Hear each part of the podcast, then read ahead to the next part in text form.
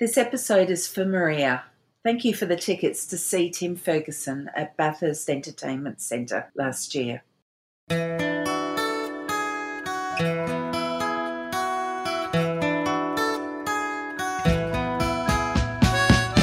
Hello, my name is Julia Butler, and welcome to the second episode of Resilience.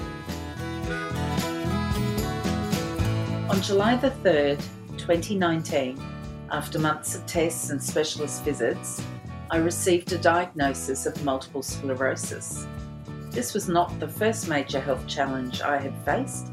However, this diagnosis changed the path I had mapped out for myself for 2019 and beyond. As a trauma counsellor, I was well aware that the size of a challenge is not proportionate to a person's ability to cope with it. With the help of my friend Charles, this podcast series has been created partly for me to strengthen my own resilience through exploring different ways that resilience is embodied and to also express myself creatively as I traverse the MS landscape. In this series, I want to explore how people see resilience and how it manifests in them. I will be asking people what sustains them through difficult times in their lives and what they do in order to strengthen their resilience. You will also hear through this podcast how important a supportive and connected community is to each of us. In this episode, I chat with the hilarious and multi talented comedian, artist, writer, and MS ambassador, Tim Ferguson. The thing is, us having MS in 20 or 30 years will no longer be cool. People will no longer want to tune in to our uh, podcast chats because we'll just be like all the other older people because everybody will have a complaint of some kind. I've always been a fan of Tim and the Doug Anthony All Stars. When I got my diagnosis, Tim and my aunt were the first people with MS I thought of. And if I had a fraction of his energy, there'd be no stopping me. Hi, Tim. Thank you so much for talking to me. This is not something I'm used to doing. I'm usually a counsellor and I normally see people in that kind of role. But um, also, you're the listener. I'm usually the listener. That's right. right Absolutely. Wow. Well, at least I'm in the hands of a professional. I'm having my MS journey because I've got a recent diagnosis. And um, so, as part of doing podcasts with Charles, um, the general theme is about resilience, but I wanted to do one that was more specific and was about MS. So that's why I contacted you, um, having also been a fan over the years.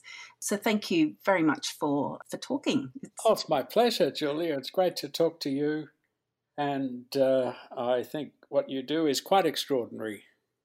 Um, well, that's the thing. I'm not I, at this point. I'm not counselling, doing counselling anymore. oh, I kind of, kind of felt like I've got my own trauma now. I need to concentrate on that. oh well, let me counsel you. That would be great. I mean, yeah, you, yeah. You've certainly um, had the knowledge that you've had MS for a lot longer than I have. There are more than 25,000 Australians who now deal with MS. I mean, one person's too many. Yeah. There's a new uh, MS Connections campaign okay. that they've developed that has something that actually you, uh, Julia, should uh, look Check at getting out. onto. Mm-hmm. Yeah, yeah. Mm-hmm. It's like a connections hub where you can just get in touch with other people with MS. And uh, even though it's different for everybody. Yeah, I keep hearing that. at least yeah, we can commiserate with each other and go, "Oh my god, oh my Have god." Have you got that one as well? yeah. yeah, yeah, yeah. Or also yeah. the other one is saying, "That's nothing." What? You got a bit of numbness? That's nothing, baby. That's nothing exactly. One of the first things I did was join a few MS Facebook groups, and there's um, a lot of that, isn't there, on on those groups of um, oh this is happening and this is happening and yeah and um, and I think it's so important um, just to have someone say yeah indeed yes I have that and it's okay you know you will manage that oh yeah because I think it's often a first point of call for people when they get the diagnosis absolutely of course you know the one thing to get used to is when people say oh my god when someone looks across the table and says well we've tested tested you and we prodded you and Mm. poked you because it does take a long time Mm. as they have to eliminate all the other, uh, often more sinister things that your symptoms might indicate. yeah. But when they settle on multiple sclerosis, the next thing they will start saying is, Well, we don't know. Well, I don't know. There's no way of knowing what's Yeah. going to happen. "Oh, I don't know. I'm just a neurologist. I only spent seven years at university. I um, know. I need another 10. And the other thing they say is, oh, that's not a symptom of MS. No, I don't know why you've got that. And Oh, then you, you talk to other people with MS and they go, yeah, of course that's a symptom of MS. So- Well, everything your brain does can be affected by multiple sclerosis because, um, for the listener, it's basically caused by the erosion of the myelin, which is like the rubber tubing around every nerve in your central nervous system, Mm, which means that whatever your brain does can be affected. yeah. Although it doesn't give you a rash, is one of the things. If you've got a rash, then that's because, you know, if you keep your hands off it, that rash will clear up fairly quickly. But most of the time, uh, if you've got a new wacky symptom, then, you know, and you have MS, then it's probably related in some way. If not, Yeah. you know, uh, see your medical professional. I mean, That's right. here's an important thing that Maynard and I always say don't take medical advice from a podcast. yeah. yeah, so wacky symptoms. I wonder what some of your wackiest symptoms have been. Have there been any that have really surprised you? well, I had crossed eyes. My eyes crossed, Julia. Oh, yeah, that's right. And that was like, well, I thought, well, at least I'm a comedian because.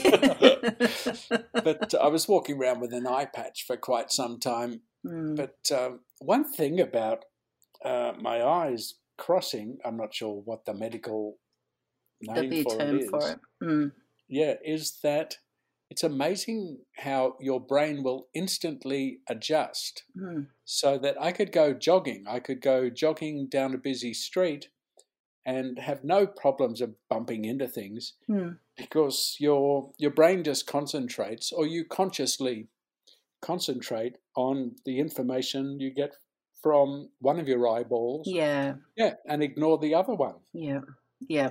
So it wasn't that bad. And, you know, if my eyes had stayed crossed, I could have made a fortune, but damn it, it got better. That's Mm. relapsing, remitting MS for you. It's it's really quite promiscuous. Mm, yeah, oh, indeed. I've got to tell you about this really weird symptom that I've got, um, only because it is so weird. I haven't told many people, but um, I go through stages where when I look at people, their skin takes on the appearance of coral Oh, and it's kind of moving, and sometimes it's green. It's really weird. well, I would blame that on the people. They could be these reptile people, maybe. yeah, don't take it upon yourself. You could be one of the people. Yeah, yeah, the lizard brain people. But yes, that's, that's a bit of a trip. Don't always blame yourself. And there's some things MS can't be blamed for, and one of them's Donald Trump. But now I think there might be another one. Well, people think he is a reptile, so one of the reptile people. But I thought he was a goose. But yeah, it's really interesting. And telling my husband, you know, oh, I've got this really interesting symptom today, and, and he doesn't know whether to be worried or um, interested or um, grateful that he doesn't have it. So yeah, well, at least he's got a selection. Yeah, that's- exactly, Yeah, exactly. you just let him choose. I mean, a lot of people, you know, uh, do go into a bit of a spin, you know, once they're told um, they have MS because, you know, MS is the kind of thing without wanting to freak everybody out, but it can get very, very bad. But like, Hmm.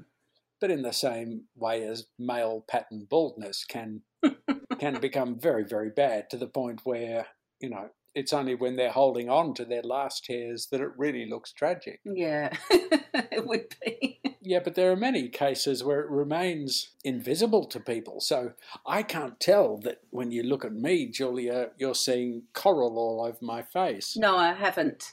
Uh, I saw your show out at Bathurst, um, and you definitely didn't look like you had coral um, on you at that stage. Well, so long as I had something on. and that was it was i just have to say it was such a great show and what i really noticed because it, that was very soon after I, I was diagnosed so i was in that stage of uh, looking around for people that might give me some indication of what my life might turn out to be like. right. Yep. Someone who was smiling. yeah. And because I used to see the Doug Anthony All Stars down at the Harold Park Hotel, um, you know, I, I knew that you had been diagnosed with MS. But apart from that, the only other person I knew of was my aunt who had been diagnosed 45, 50 years ago. So there were no treatments then, and she had a painful, terrible time and is dead. But it was really good to have gone to the show and to hear that, you know, there's been no. Uh, no kind of winding back of that full on um, I think it was described as manic or crazed humor that you guys had with the Doug Anthony All Stars. So that was it was really good to see. Is someone still doing it, and so I can do it too. Was uh, the effect that the show had on me. Oh, that's good. I mean, whatever you do in life, and as you mentioned that you know you work as a counselor and things, really you can usually keep doing. It's just sometimes you may have to find new ways to do it. So it's about finding a new way to do what you do. So now I don't just tour as a comedian because, you know, there's only so long I can be on the road mm. touring. Mm. I do about six months a year of touring and traveling wow. and yeah. you know, going one way or the other. That's but, a lot. That's yeah. I mean, for yeah. anyone, it would drive them mad. But I'm just stubborn. But eventually, you know, I'll just get sick of that and find new things. So I teach comedy. Yep. Um, we're producing new TV shows. I'm making another movie, finding other ways to get to people to make them laugh, hopefully. Mm, mm. Well, I'm. I just kind of had a look through um, at all the things that you're doing, and it's it's huge, Tim. Oh, it's ridiculous. Are you busier now than you used to be, or yeah, I'm just overachieving just to be bloody minded. I think so. like when you talk about resilience, mm. I was thinking about resilience. Yeah, and it relates back to what Socrates said. Socrates said that the only thing that works in life is persistence. Mm-hmm. And really, resilience is just that it's being able to persist in doing what you want to do. It's just with multiple sclerosis or any kind of disability or any kind of infringement on your abilities to find a way to, you know, make the water keep trickling downwards. Yeah. So it's about persistence. Like if you want to be a dentist, nobody wants to be the dentist's first patient. Have you ever gone to a dentist, a young dentist, who says, you know, congratulations because you're my very first drill? You know, everybody wants to go to the, you know, the 50, 60 year old dentist. Yeah, that's a very good point. Not the 80 year old dentist. You've got to find the sweet spot, Julia. that's true. But yeah, resilience is such such a buzzword at the moment, isn't it? It's just everywhere. Yeah, yeah that's because persistence hurts too much. Yeah, true. Resilience is something people think they can do. Well, I just put on a, I just put on a helmet, and I will be resilient. Mm. Whereas persistent, um, I find more attractive because mm. it insists that you act. Yeah. Whereas being resilient is just like being, you know, saying, I'm not going to let it affect my mood. Mm. Whereas the best way to change your mood is to get up and do something. That's right. Walk, talk, dance. Anything. Listen to Kylie. Listen to Kylie. I haven't done that. Um. she doesn't call you, but it's worth. you know, once she's on the phone, you can't get her off. Oh, okay. I'll bear that in mind. Oh, that's not Kylie Minogue. That's just a friend of mine called Kylie. Just a friend called Kylie. that's good. Something that just came out of the blue for me was this urge to make art. And it just came out of nowhere and it's been really all consuming. But for you, it had been part of your life before, hadn't it? Oh, yeah, I've always been painting. And I mean, I was never trained, but it was about five years ago. I met a guy called Damien Minton. Yeah. And he said, So, how long you been doing this stuff? I said, Oh, well, you know, God, it must be 35 years. Mm. And he said, Well, that's like, you know, learning an instrument by ear. You can't tell me you can't paint just because you didn't waste three years at art school. Yeah, fair enough. What kind of stuff are you painting, Julia? Well, this is the the weird thing. I'm I'm not painting. I'm making felt, and I'm making artworks out of felt. Oh wow! Um, so I'm, you know, which I make from from wool, and I'm I'm now dyeing the wool myself and dyeing silks, and I feel like I know some complete hippie weirdo, but you know, growing vegetables that I can then use to make dyes from to like it's just where will this stop? It's a, a rabbit hole i've gone down. But um what vegetables do you like beetroot and that kind of thing? Well that's the thing yeah and look avocado stones give you Mm. lovely shades of pinks um like dusky kind of pinks and onions give you these kind of yellows and chartreuse kind of colors wow um, um, there's a whole range of colours you can get from eucalypts um, as well. So for me, like I, um, my problem is that I don't have enough time in the day to do all the things that I'm. I've suddenly thought of doing, but um, yeah. So I'm, I, I, I just love it, and it's become something that has helped me enormously. So. Uh, and I guess like the day that I got the the diagnosis of MS from the the MS clinic, um, I came home and I was up most of the night just making things, and and it's lovely. It gives you that focus, and it takes a long time, and it's very forgiving, and there's bright colours, so there's you know lots of nice things. it's like paul livingston said to me he's he's like he's a masterful painter but he said it takes my mind off taking my mind off things That's a good quote. yeah yeah he's a clever little man Oh, it also activates, you know, different parts of your brain, keeps them awake. Mm. It's not just distracting; it's that uh, mm. it wakes up, you know, other parts of your brain, so you start thinking about different things and Mm. Mm. gives you different perspectives. Oh God, and I just don't know where I'd be without it. So I'm very grateful to the universe. Where can we see your art? So I've got a, um, an Instagram page, and my I guess my handle is um, heartfelt underscore fibers. Get onto that, listeners. Get onto it. Buy everything. Thank you. Um, but yeah, it's just I don't know. It's just it's wonderful to have something. And I, when I I think about all the things that you're doing though, what are the things that do give you the most pleasure? I do love performing. That's always good fun because you get to go on stage and stir people up. Yeah. I really enjoy the teaching too because um, I teach people narrative comedy, which isn't uh, how to be a stand up comedian because there are much better stand up comedians who do a much better job at that. But I teach people how to write funny movies, funny sitcoms, Okay. um, you know, screenwriting and playwriting, things with stories, things with characters. And I do like teaching that particularly to uh, writers who are experienced writers, as I did the other night in Sydney. yeah.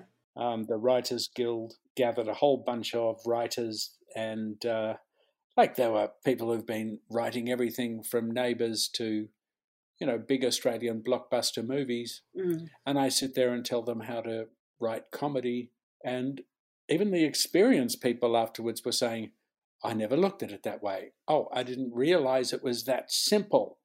Oh, by the way, sorry, Yeah. I'm just looking at your Instagram, Yeah. heartfelt underscore fibers, F I B R E S. Yep. And these colors are amazing. I know. Listener, you've got to get onto these. There's one with these floating onions where you've used all the onion colors. That's right. This is incredible. Oh, right. So you're not kidding. You know what you're doing with this stuff. This is wonderful. Yeah, I, I love it. I just love it. Thanks, Tim. Oh, like if if you're a knitter out there, like there are skeins, if that's the Ah, right word, yeah. of, of wool, Oh, you get yeah. What makes those pinks? Did you say is that onions? Um, yeah, well, some of those I've bought commercial dyes. oh, right. Rhubarb and beetroot can give you incredible colours as well. Well, and they're great things to say They are in a crowd if you've got nothing else to say. rhubarb, rhubarb. Yeah, beetroot, beetroot Yeah, makes you look like you're talking to someone. yeah, that's right. Oh, that's fantastic. Thank you. I am on a bit of a, a crusade at the moment, um, uh, talking about people with disabilities and employment. Yeah, And in a way, during the pandemic, uh, which will be over soon, you know, let's not panic. It's, there is an end date to it. Hmm. Um, uh, but during the pandemic is a good time to talk about employing people who have disabilities, uh, in particular, invisible disabilities. It may be mental illness, or it could be the symptoms of um, something neurological like multiple sclerosis. yeah, That when someone goes for a job, ideally they should be feel relaxed and free to say, "Oh, by the way, you can't tell, but I have multiple sclerosis," Hmm. and have that as being no risk to them being employed. yeah, absolutely. But it's not that not real though, is it? It's it, that doesn't happen. No, no. Uh, women are still having a hell of a time, even just getting equal pay. Yeah, yeah, And they've been pushing at this for, well, the dawn of time, but also for the last 150 years um, when, uh, you know, the suffragettes emerged and uh, women in the workplace became, you know, a commonplace, mm. common sense necessity. But people with disabilities are still off the radar. yeah, And so I'm calling on women who are actively political, actively feminist, to include people with disabilities into their thinking. Because, you know, boys are stupid and they never get together to have meetings about how hard it is to be boys unless they're jerks. right. Okay. Whereas, you know, a lot of women are far more practiced in getting together and working out, you know, who's going to write the speech, the letter, are we going to march, are we going to meet? And people with disabilities at the moment are invisible. They're as invisible as a lot of their symptoms. absolutely. And that's got to oh, change. Oh, absolutely. I mean, only two years ago did the Barbie doll makers release Barbie in a wheelchair. Like, how long's Barbie been around? She's old enough to have lived and died. She's been around that long. That's a good point. That's a good point. Only now she's getting in a wheelchair. And where is, you know, Barbie with very dark sunglasses and a stick? You know, they've got to start Yeah, making their stuff normal, which is, you know, what it is, really. that's right. Absolutely. People with disabilities aren't that interesting. Well, it's just there's nice ones and not nice ones, just like Yeah, everyone yeah. else. You know, Oh, it's just God. the same as everyone else. Yeah, there's idiots like me. If you are an employer, people with disabilities, as I say in my live show, work longer, work harder, and don't complain. Mm. I remember you saying that. Mm. Yeah, and you have to pay them exactly the same. So you might as well get out and exploit people with disabilities because we're up for it. And there were a lot of people um, with a, a disability at your show. I thought that was, you know, obviously fantastic. Is that the case everywhere you go?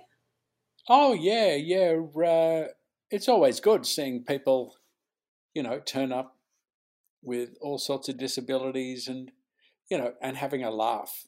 A Mm. lot of people think, oh man, comedy, you know, you can't laugh at Mm. disability uh, unless you've got one. Well, that's not really true. No. Um, because the first people to make jokes about whatever their disability is are the people who have the disability. They're happy for other people to laugh. Yeah. Yeah. We've Yeah. got to relax about this stuff. There's too much stress about, ooh, I said the wrong word or I called it the wrong thing. It's vision impairment, not blindness. Yeah. You know, to a person who is vision impaired to the point of being blind, they don't care. And what they really are interested in is are you going to give me a job? Are you going to treat me as an equal? Mm. Are you going to please pass me those chips? Yeah, that's right. Absolutely. I, imagine this might have been something that happened to you, but the minute you get into a wheelchair, um, people stop talking to you and they'll talk to people around you. Oh yeah. Um, instead.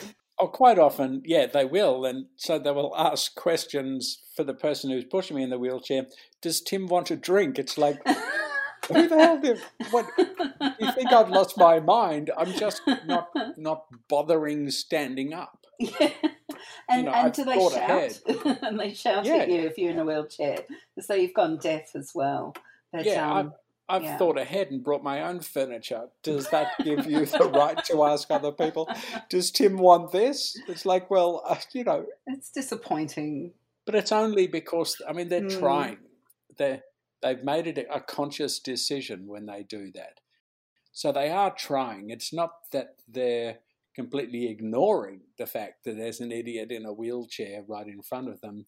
Is they're Mm. not quite sure uh, how they feel about looking down Mm. and asking, "Is there anything you want?" So I kind of give people the benefit of the doubt. Oh, good on you. I tell you one thing though, Julia. What's that? Um, when you are going down the street in uh, New York, London, Toronto, if you're being pushed in a wheelchair, people will stop until you have gone about your way. okay. Uh, they'll just stop. Like if you're in a supermarket and you go, Oh, I want those peas, people will stop as you cross and get the peas. In Australia, because, you know, well, it's full of Australians, people will get out of your way by going about their way faster. Okay. So their solution to the problem is not to stop and let you sort yourself out because it's got a degree of difficulty.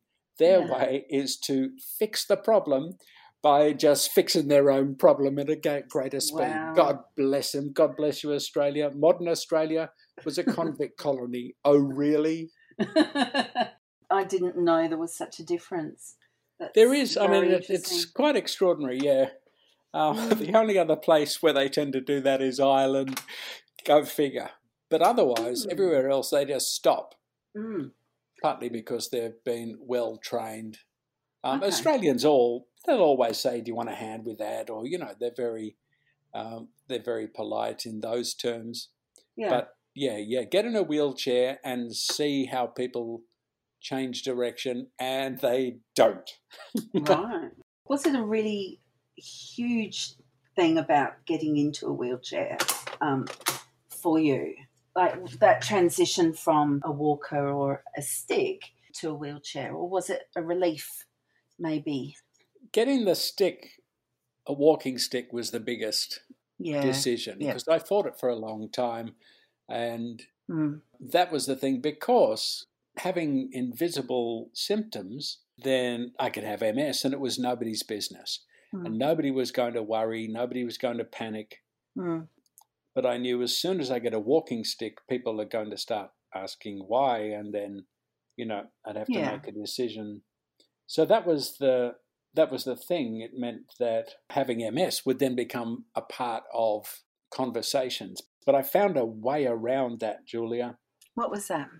I just over explain. okay. Oh, yes. So when people would say, What's wrong with your leg? I would give them a five minute treatise on multiple sclerosis and the various effects it can have. And of Mm. course, after the one minute mark, people are like cats being held over a bucket of water. they want to go anywhere else but have to listen to this. But because you've got a walking stick and because the idiots did poke their nose into your business, Mm, you mm. have every right to be able to get them passed through the point of boredom, then through the point of irritation, and get them to the point of fear that they may be stuck there for the next 20 minutes. An intense regret. Yeah, terrible regret. And then they never ask anybody again. you just reminded me. I did have one experience where I've done that to one of my family, extended family members, and I remember watching his his face change and the fear appear in his eyes. Yeah, yeah. I was just going. I just don't give a shit. I'm just going to say how it is because it's it's shit today, and then he's going to hear it. yeah, listeners, be careful. Never ask anybody why are you wearing those sunglasses at night. Uh, why are you in that wheelchair? Why why have you got that? Because you know, if they've heard me talk or met Julia, they will know that the best way to teach you is to corner you and just give you everything. Well, multiple sclerosis there are a variety of theories. One of them is blah, blah, blah, blah, blah, blah. Do you get a lot of unsolicited bad advice? Oh, terrible. Isn't it I mean, terrible? Oh, God. What's some of the worst that you've had? Oh, look, uh, homeopathy. Yeah. Um, people, look, I, I, know that you work in the woolen industries. Yeah, but that's uh, tangible. You can see it. Yeah, I don't, I don't want to upset real. you. but homeopathy is what is the technical term? Is bull twang. Yeah, yeah, yeah. I use twang. Do you mind? Do you sorry, mind? Sorry, I'm I'm lowering the tone. and I'm a Doug Anthony All Star, and I even use twang. Mm. Um, I was looking at a website this morning uh, where uh, it's homeopathy for weight loss. Okay, well, it's not going to make you fat because it's just water. Yeah. Uh, homeopathy for different types of asthma. And immediately we've stepped into dangerous territory. Mm, mm. Asthma is, you know, people's oxygen supply. Mm. Uh, homeopathy for autism. Mm. Homeopathy for uh, people who uh, have had too much homeopathy. and I get these messages from these people, and I have zero tolerance, but I keep it to myself. Mm. I just say thank you. Yeah. And that will do because why get into a conversation? Because I learned over Twitter, I did get into a conversation about a woman who was trying to push homeopathy. Uh, the idea of homeopathy is they get a thing mm. that is related to the thing that's giving you a hassle, mm. and they dilute it and dilute it and dilute it until it is no longer existent on a molecular level mm. in the substance that you eat, which can be a sugar pill or the water that you drink. Yeah. So it's no longer there. Yeah. Um, but she said, well, you just have a closed mind. And I had to come back to her and saying, well, actually, um, having a closed mind is a symptom of multiple sclerosis. you know, because um, if you believe in homeopathy, um, good, great, yeah, good, yeah. because it shortens the length of the queue at a chemist where we get proper medicine. Yeah, that's right. It does not work for autism, leg cramps, weight loss, asthma. It does not work. It does not exist. Yeah, yeah. Yep. But it is still uh, more than a billion dollar industry in Australia because homeopaths are very soothing people. Mm. Yes, that's a good point. But yes, it just doesn't exist. I was talking to someone about wacky theories. And one of the theories they'd been told about was being stung by bees as a way of curing MS.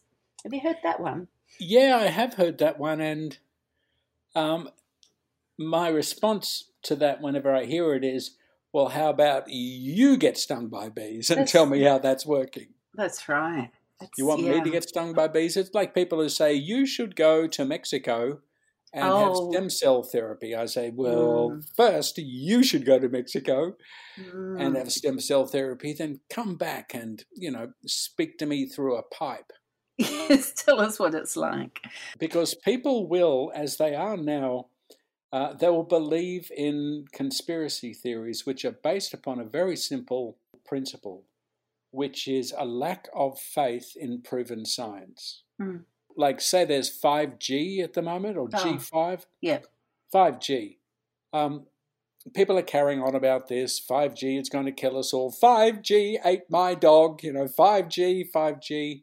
Um, mm-hmm. And the thing that they use as an argument is that, well, it hasn't been tested. Mm-hmm. But there's like one theory, for example, that your, your autoimmune system will be affected by 5G. Right. I haven't heard that. Yeah, I know. When someone said that to me, a person with MS who has a wonky autoimmune system, I tried to be polite. Mm. But the thing is, uh, she said, um, it hasn't been tested.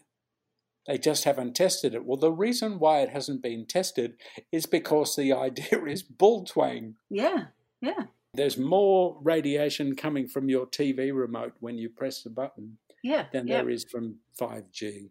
Yeah, no, I would definitely back that up. And there's the theory that 5G has caused the coronavirus, isn't there? There's, I've heard Yeah. people say that.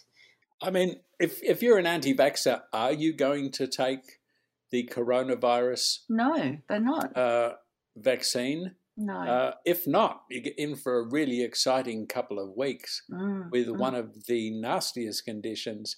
And don't kid yourself, it's a flu. It's horrible. Yeah. Have you known people that have had it, Tim? Yeah, yeah. A good friend of mine in the UK. And Oh. like he's a tough Glaswegian. And he said, Oh. Oh, it's nasty. Okay. And for Tommy to say nasty, it must be very Must be. nasty. Absolutely. And it was touch and go. You know, he's a healthy guy and it was touch and go.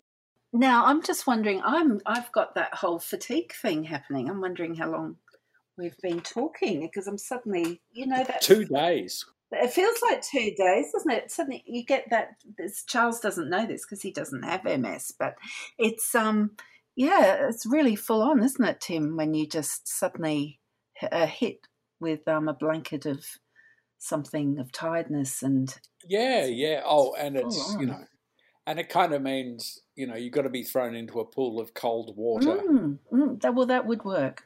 Oh, yeah. If uh, if you drive down to Blayney and go to the local pool, that'll pretty well, that'll wake you up. so Blayney, how long did you live in Blayney for? We were in Blayney for, I think it was eight years, which was just in Mm. the sweet spot coming out of primary school and getting through uh, some high school. And it was, uh, it's a hell of a town. If you haven't been to Blayney, dear listener, you've got to go there. B L A Y N E Y. It's near Bathurst, it's near Orange, hmm, and it's better than both of them because it doesn't have all the people. It doesn't have all the shops, you know, getting in your way. It doesn't have the art galleries.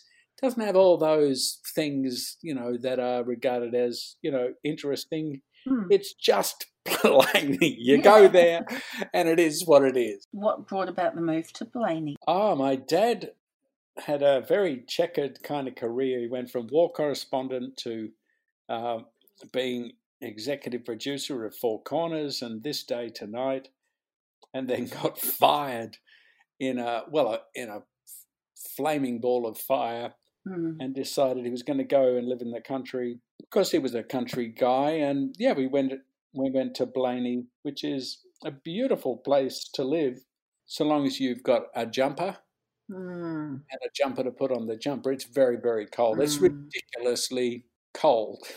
That's why we were up there. He ran the local newspaper and we had, you know, beef cattle. That's right, cattle that ate beef. There you go. So cannibal cattle. Cannibal cattle. One of the only things I, I, I know about Blayney is if we go out west, there's always a truck that has Blayney meat written on it that we always seem to drive past. So no matter, there's always somewhere in the drive. So I thought, well, there must be meat out there or a butchers or something out there. So, Tim, when I saw the show at Bathurst and I got my book signed by you at the end of the night, you gave me some really good advice, believe it or not, Don't trust Germans. which was to um, keep my physio going. Oh, Um, yeah. So I really, really thank you for that. I hadn't engaged with a physio at that stage, but I've since found just the most amazing physio that um, used to work in a neuro ward, and he's just he's brilliant. So that's just a, a quick aside. So thank you for that. So I loved your show. I went out there, as I said, quite early after getting my diagnosis, and you know what that's like the shock of oh there's actually something really big that's wrong with me and what's what's my life going to be like? And anyway and we you know we went out to, drove out to Bathurst and we booked a night away and and it was kind of feeling like oh this this is okay we're going to be fine cuz and and we are going to be fine because we are and most people will be but we were killing ourselves laughing through your show until you started telling the jokes about wearing nappies. And it was at that point that my husband and I just sat there trying very hard not to look at each other, which in you know, in reflection is quite funny. But um yeah, just had to share that with you. yeah, I mean, that's the thing. One thing MS does is if you've got persistent symptoms, uh, say bladder weakness or uh, frequency, as they call it, it gives you a precursor of what it will be like in 20 or 30 years. Mm, mm. Us having MS in 20 or 30 years will no longer be cool. People will no longer want to tune in to our uh, podcast chats because we'll just be like all the other older people because everybody will have a complaint of some kind. That routine that you told was hilarious. I, I loved it. There you are at a nightclub and you've met someone and you know, you don't want to risk the thing where you have to go off and go to the bathroom and they might leave or find someone else to talk to. So it's really cool to wear a nappy. I think yeah, yeah. It was, it was so funny, Tim. And that other person is just amazed at your staying power. You just keep dancing. You just keep dancing. And if you're a boy, like your whole hip and crotch area just keeps expanding. That's another win. yeah, yeah you know, people, you know, people have to get over yeah. that sort of stuff because, you know, eventually, um, when they're older, you know, the light bladder leakage is going to be a thing, people. So you yeah. might as well start relaxing about it now. That's right. That's right. So yeah, that's fantastic, and I just loved it. Loved that routine, except for the the shock of oh my god this could be me um, in a little while. But anyway um, so that was oh, that. it'll be everybody. It'll get to them you watch. Yeah you the homeopath listener who insists on staying with us you'll yeah. be first. And i think the thing that really shows through is you know your humor which was so crazy and obviously still is and it's fantastic I think it's something that gets me through is having a laugh and watching funny things on TV or watching, reading funny things. So thank you very much for your humour. Oh, God, that's all right. I mean, what else are we going to do? Yeah. We can sit around and mope or do what everybody else is doing, staring at Netflix all day because, mm. you know, mm. their ability to leave the house with all of their friends has been momentarily lifted. Mm, I know. Um, you know, they're everybody else is on our page. That's exactly exactly in shock. But it's just you relax, find something to do. Yeah. Be resilient for God's sake. Be resilient. sake. Do all the things. That's right. There was the um, talk back this morning. Um, uh, Wendy and Robbie were talking about boredom, and I thought that fitted in so beautifully with resilience because, you know, the people that are really struggling with the lockdown um, the people you know that are bored and and can't cope with it any longer um, possibly wouldn't be as resilient. I'm I'm wondering. So it's the people that can be creative, that can think of things to do, that um, can sit with their thoughts, um, that are probably going to handle it a lot better.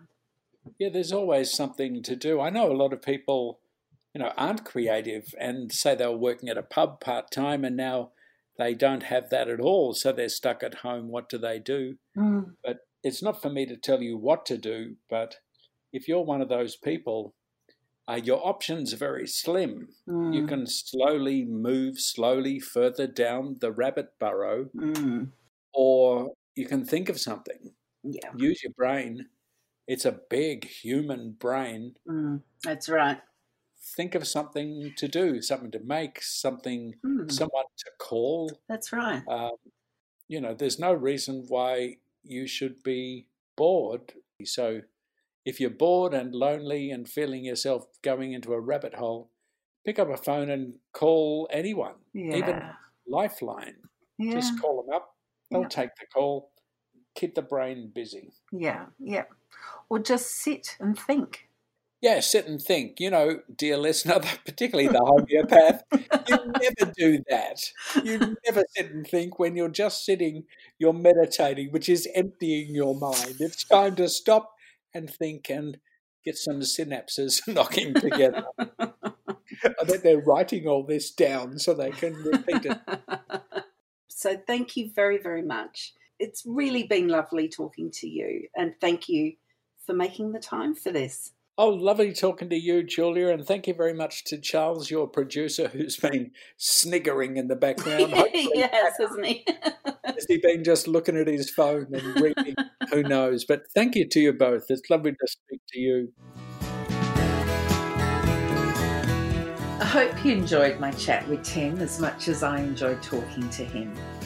On the next episode, I'll be speaking with my friend and ex colleague Sonia, whose resilience was tested through a series of challenges over the past year.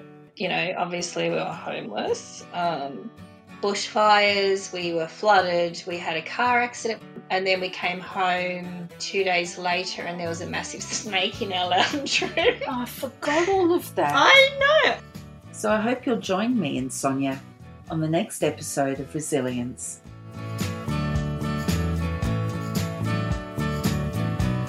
Resilience is an In Your Ears podcast, presented and produced by Julia Butler, produced and edited by Charles Amsden, with music by Night Radio. For more information on this and other podcasts, check out the In Your Ears Podcasts Facebook page. And if you've enjoyed this episode, please subscribe and spread the word.